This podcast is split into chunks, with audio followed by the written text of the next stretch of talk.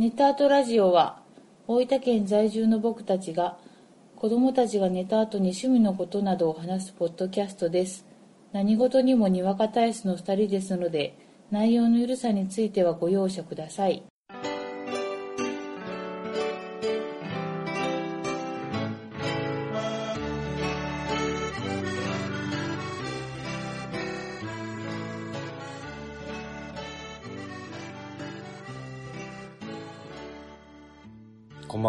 です。こんばんは、です。第56回目です。よろしくお願いしまおす。願いします。今日満足だね。満足だね。最高。何がだい？今日はね、はい。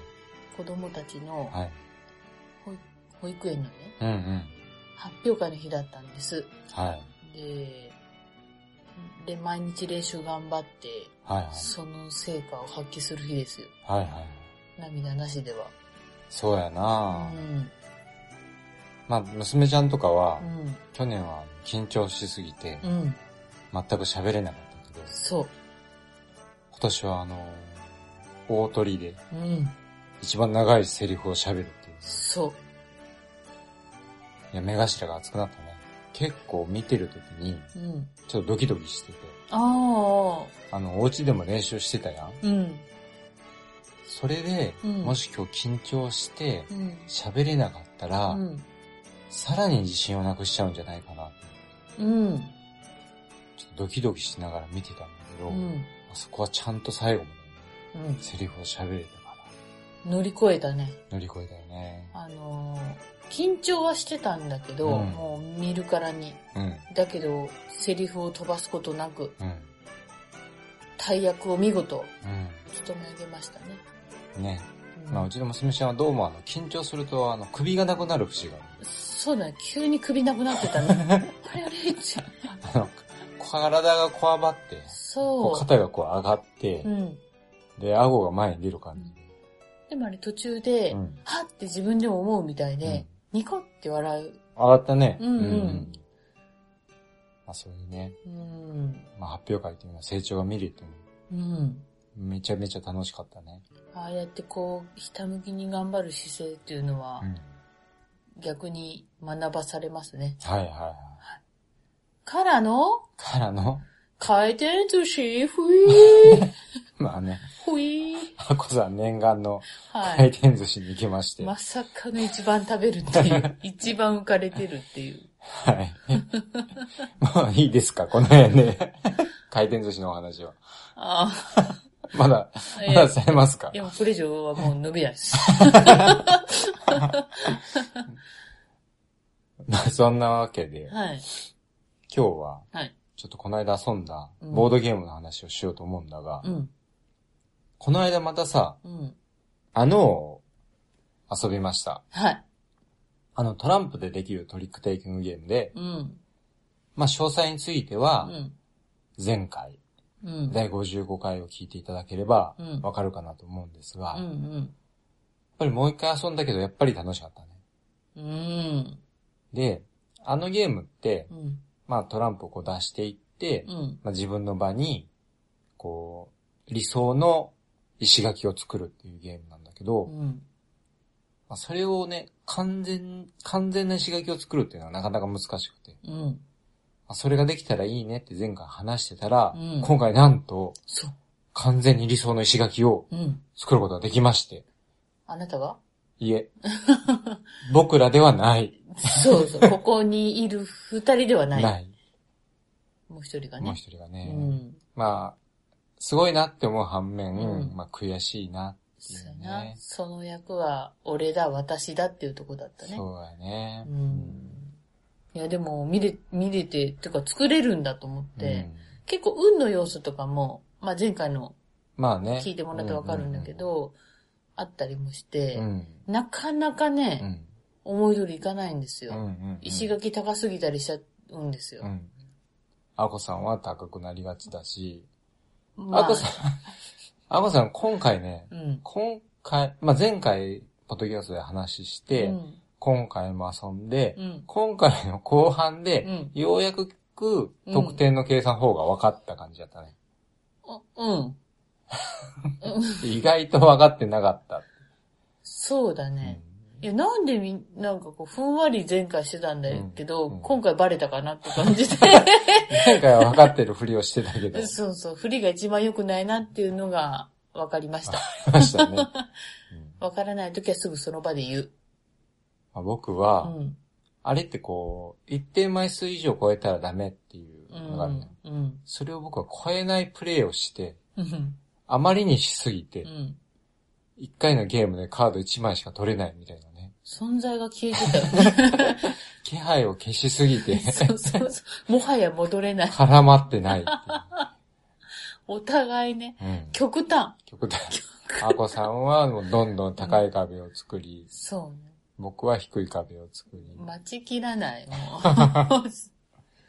という、う。うん、なかなか奥深いゲームです。やっぱり面白かったね。面白いねトランプでできるのが本当いいわ。うん。うんあ、そういえば、はあの、い。うん。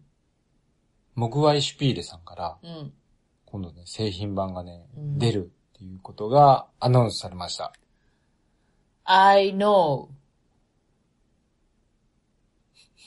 I know. I know. I know. キレッキレだね。今日は。ちゃんと自分で回収してね、そういうのね。したよ。今したつもりやけど。あ あ、ありがとうございます。すごいね、本当に？うーん。楽しみだね。そう、まあ、あの遊んだ時に、うんまあちょっと思ったのが、うん。あれってすごくこう、世界観が、うん。要は和風な世界観ができてるのに、うん。まあこれ、こっちの都合なんだけど、うんまあ使ってるカードがうん。洋風じゃん。うん。バリバリの。うん。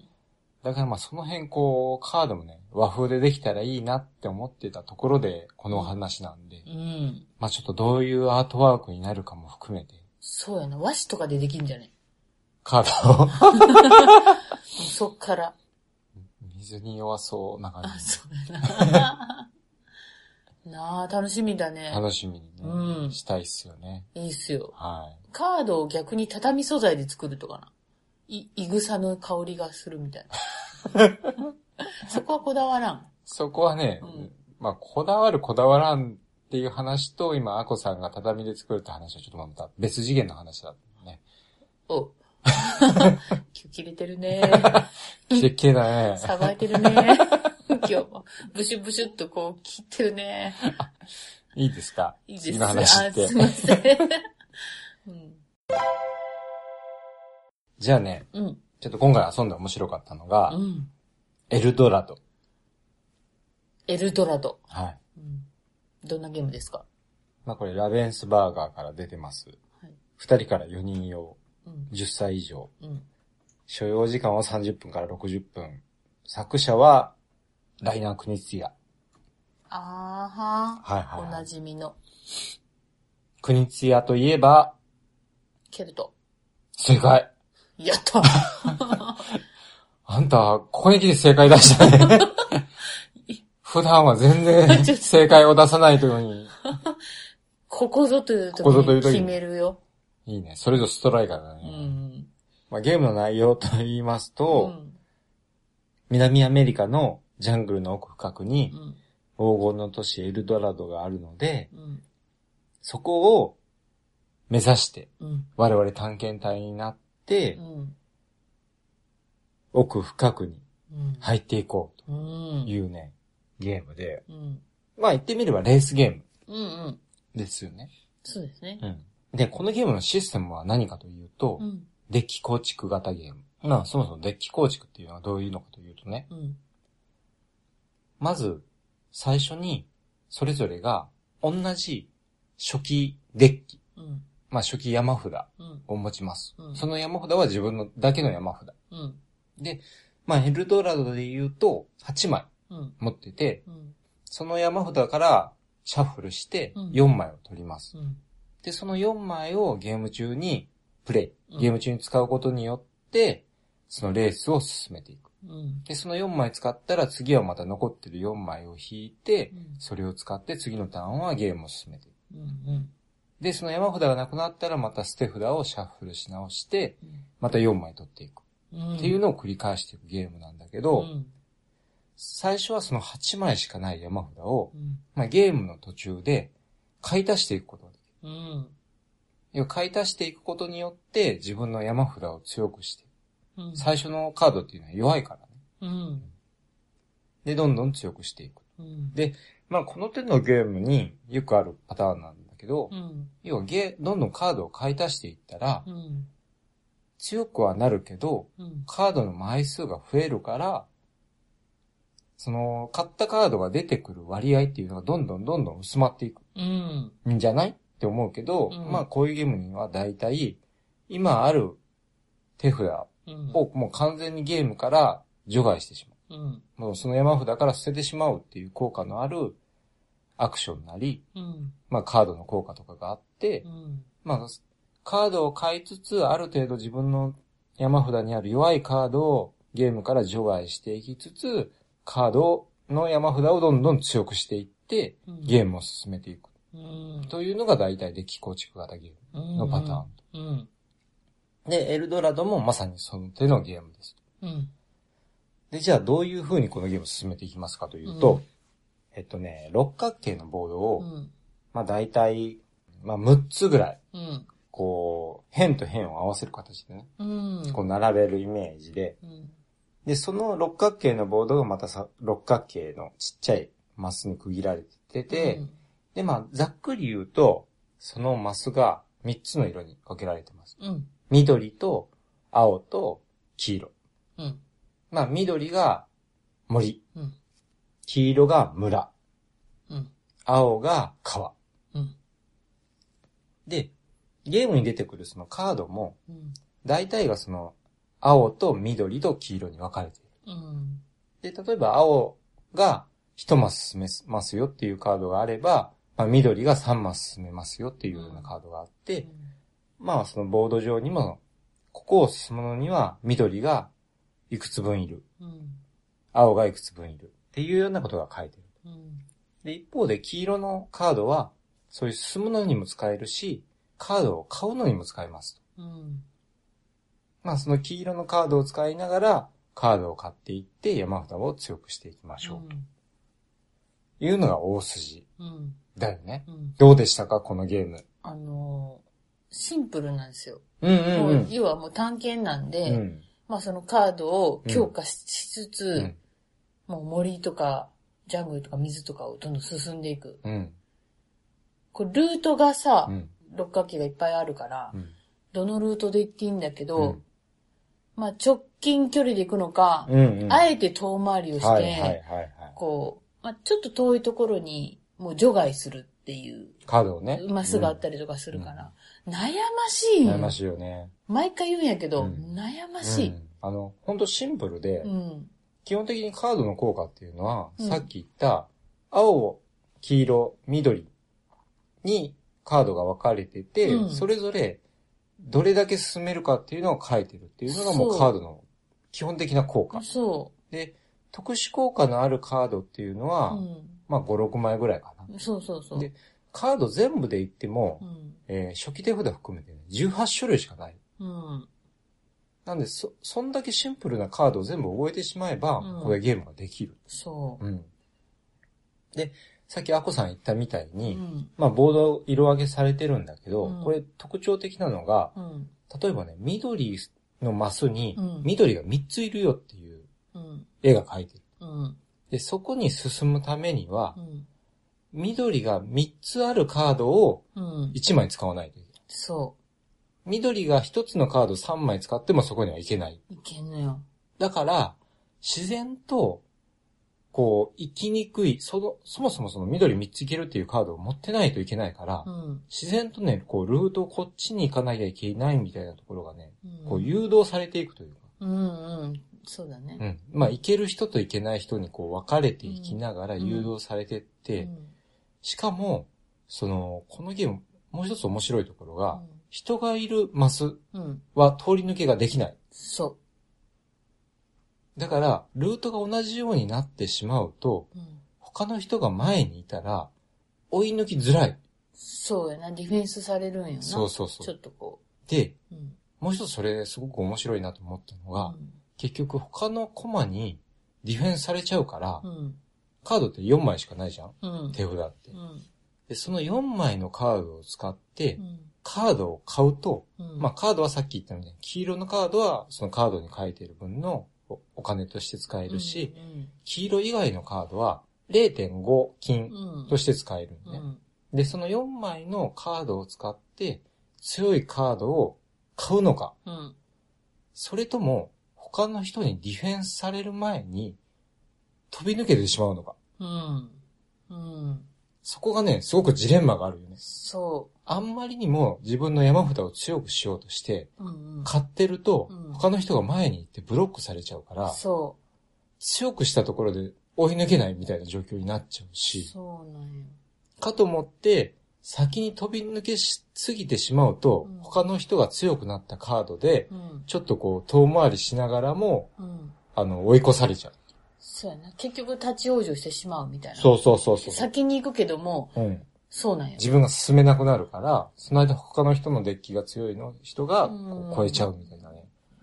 その辺のね、バランスのジレンマがすごいあるんだすごいなね。どこまで買い足すか。うん。果たして捨てるべきなのか。カードのね。捨て札なのか、除外なのか。うん。ちょっとそこも悩ましい。悩ましいよね。うん。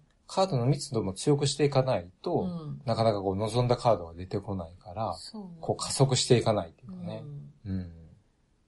そうなんよなまあ、ある程度、カードを強くしつつ、んもうどっかの時点で、うんカードを新しく買うというよりは、うん前に進む方に使い出したい、ね。うん。じゃないと、こう、うん結局はスピード勝負やけん。そうん。う。で、二人勝負の時は、えっ、と、二コマ与えられるんだけそ、どそ、こ面白いよね。二人ともゴールをしないとう、ん一、人だけゴールしても意味がないんだよねうんうんうんうん。だけどこう、その人、一コマだけを先に進めても、もう一コマが置いてけぼり食ううとん、もう手遅れっそう。ていう状況にもなるから。まあさっき、ちょっと説明してなかったけど、うん。まあその6つの六角形並べて、うん一応ゴールはあるのはある、うんうん。そこを目指していきましょうん。う。で、まあこのゲームね、僕、プレイ人数的にはう、ん。まずは4人ベストかな。うん。というのうが、ん。まあこう、買えるカードっていうのが、うん全部ね、3種類ずつしかない。そうな。だから、うん。あ、これいいなって思ってみんなが買いに走ったらう、ん。一、人買えない人が出てくる。な。その辺のね、こう、早い者勝ち感が、うんやっぱ一番効くのが4人かな。そうやな。うん。二人やと買ってなおもう一枚買えるっていう状況もあるけんな。ただ一方で2人だったら、2コマをゴールさせないといけないっていう面白さもうん。あるよね。っていうね。うん。うん。うん。あとね、このゲームのいいとこ言います。どうぞ。うちってさ、うん。デッキ構築ゲームが、うん。なんていうのかな、ドミニオンタイプのデッキ構築ゲームがあんまり根付かなかったよ。うん。うん。で、まあその理由として、うん結局やっぱカードにね、うんやっぱいろいろ字が書いてるとうん。難しい。もうね、もうそうなのよ。もう読めないの。もう視覚的にこう入ってこないとうん、わかりやすいだろ。多分ね、あの辺は、うんやっぱこうトレーディングカードゲームとかしてる人だったら、うんこうスッと入ってくるんだろうけど、もまあ僕らはどっちかっていううと、そこうあの辺のね、こうテキストがいっぱい書いてるのが苦手う。そうなの。なんよね。うん。ただ、このゲームっていうのは、さっき言ったように特殊カードを書いてる効果、カードっていうのが、もう5、6枚ぐらいしかないし、うん。その5、6枚も、あの、アイコン書いてるんで、うん。まあ、その、もともと覚えればいいし、アイコン見ればもうわかるようになるし、っていうので、すごくスッと入りやすい。うん。しかもこのゲームっていうのはデッキ構築でありながらボードもあるんで、うん。ドミニオンタイプの、うんまあ、デッキ構築が苦手な理由として多分ね、まあ、テキストだけで遊んでるイメージがあると思うよね。うん。一方でこう、ボードがあると、うん。そのテキストの結果としてボード上に何かが、動きがあるっていうのが、こう視覚的にすごくわかりやすさを、わかりやすく感じる。その手元のカードうのん結果が、ちゃんと目の前で、その経過として残る。落ちるけんな。うん、それがそうやな。だからねうん。僕らあの、ドミニオンは流行らなかったけど、うん。あの、ワンドローさんが前出してたね。うん七つの島の方がほんとそ流行った。う。あれねすっごい流行ったの。流行ったやろ。あれ先にしたからねう。ん。いやう、んドミニオンが先やった。もう記憶塗り替えられちゃ。そううそう。ドミニオンが先やったけど、うんいまいちピンとこんで、そうやな。で、7つの島したら、うん。あれってこう、ボードがあって、うん。まあ、特殊効果とかね、やっぱりカードにいろいろ書いてるんだけど、うん。まあ、ボードにあるコマをこう動かしながら遊ぶっていうね、うん。ところがあったから。うん。で、他には、例えば、あの、最近だと、うん。クランクとか。そうね。あの洞窟にそうそうそう、地下に潜っていくやつとかも、うん。まあ、デッキ構築やけど、うん。こう潜っていくっていう、こう、わかりやすさがあるし、うんまあ、こう、ボードが一つあるとね、だいぶこう、わかりやすいな、親しみやすいな途っていう中経感じがね。過も見れてね、うんいいよね。で、このエルドラドはう、んさっき言ったみたいにカードが18種類だけなんで、うんすごく覚えやすい。うんで、他のね、やっぱりデッキ構築でありがちなのが、例えばそもそも最初に使うカードはこれだけですうんっていうのを毎回変えながら遊んだりとか、うん例えばカードの種類がたくさんあるのを全部もう山札にして、うん。まあ毎手番毎手番カードをこうオープンしながらうん。何が出てくるかわからないっていうカードの種類がたくさんあるうん。タイプがあると思うんだけど、これ自体はもう18種類だけしかない。うん。じゃあバリエーションがないかというとうん、ボードがね、結局は可変式なのね。うん。ボードをこう組み替えることによって、うん。今回ちょっと前半にうんこうジャングルを進めるようなうん。カードを多めに買っちゃった方がいいなとか、うん。いや逆に今回はそのお金を増やしちゃった方がいいなとか、うん。ボードが変わることによってその18種類のカードの重要性が変わってくるっていうね。そうやな。うん。どの時点でそれを手厚く持っとくべきかっていうのが毎回変わるから、あの、そこもまた面白いそうそうそうそう、そうなのね。うん。で、まあこれ当然そのゲームの中に、うん。まあこう初級用、中級用、上級用って言ってこういうのがいいですよっていううん。例を載せてくれてるんだけど、うん。まあ自分たちで好きなように組み替えれるし、うん。まあそういった意味でこう無限にうん。遊べるかな。そうやな、うん。いいよね、その毎回変わるっていう変化が。うん。う。ん。まあね、これね、そんなわけで、うんすごくね、遊びやすい。軽い、これ軽ゲーですよ。うん。うん。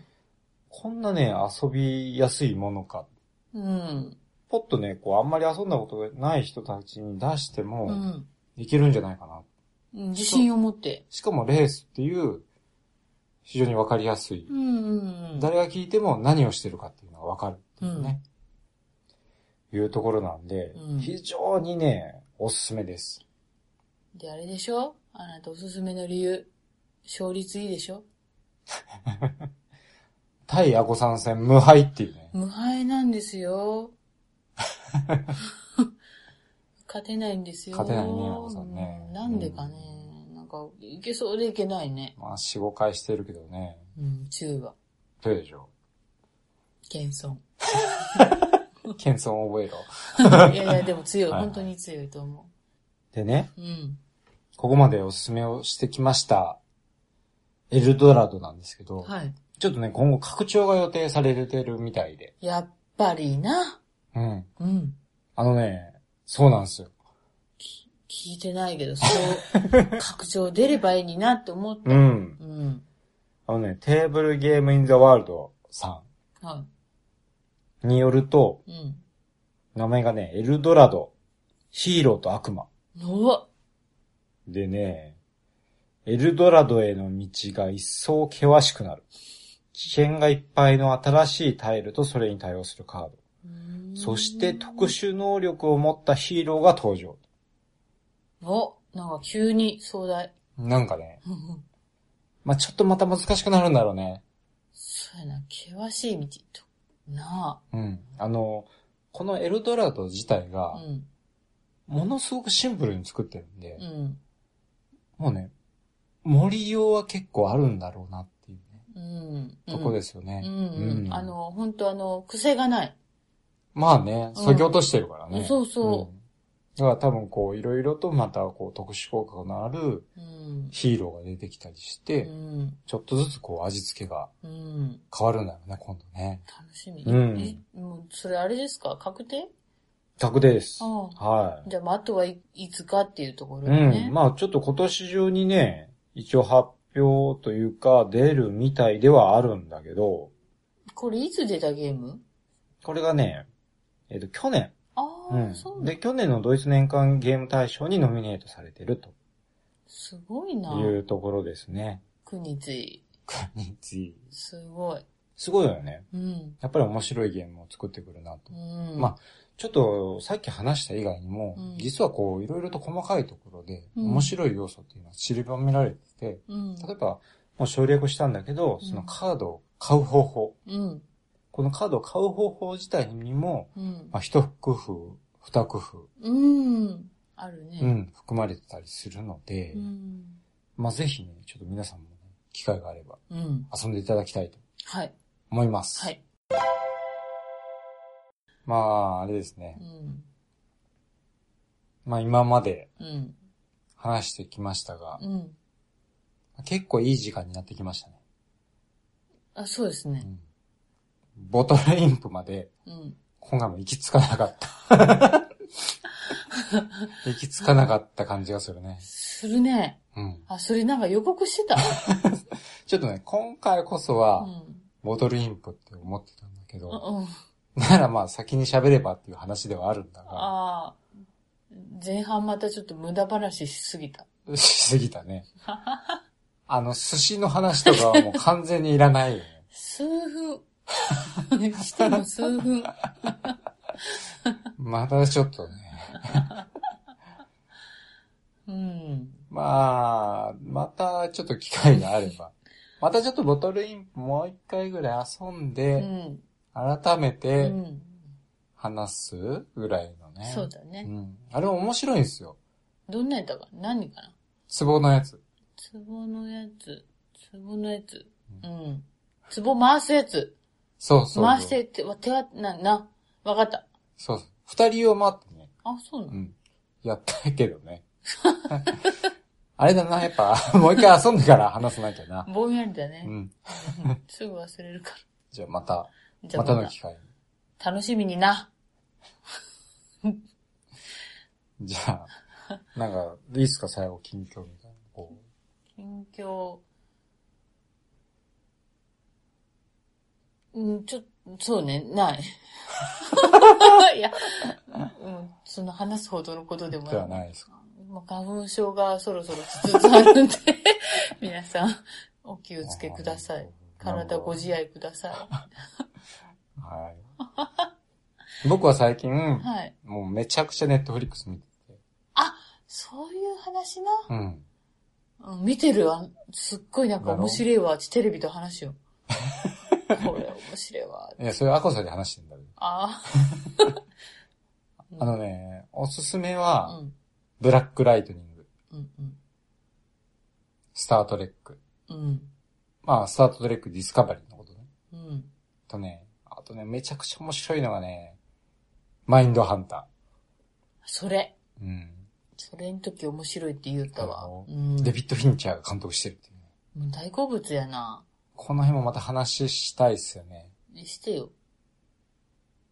楽しみにしてます、私も。一リスナーとして。まあ、アコさんも何か見ればいいよ。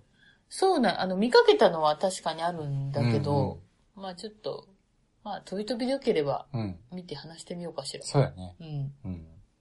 ネットフリックスいいですよ。ねうわ、もうほんと。あのね、クローバーフィールドの続編がなんと、ネットフリックスで。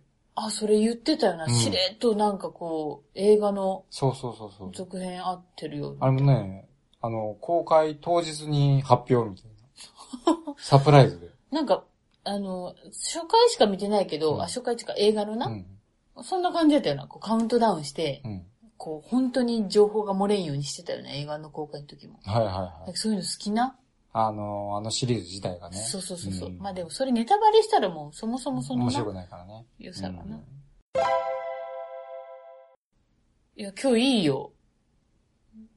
今日いいよ。今日、今日はなんか乗ってる。あこさん。うんあ。こさん、きれ、きれいな。最初戻るですか？けど。今日なんかこう手応えある。やったじゃん。ちゃんとゴエジさんのああれに答え、レスポンス？できてる気がすある。、ほんと。できてる、できてる。おじゃあ、あこさん、締めのお言葉いただきましょうか。じゃあ最後一本締めではい。いきたいと思います。はい。よおあの、一本締めの前に、ー、言うなんか。言うやろ。いろいろはしょった。じゃあ、また次回ない？また次回。今回もどうもありがとうございましたありがとうご。ざいました。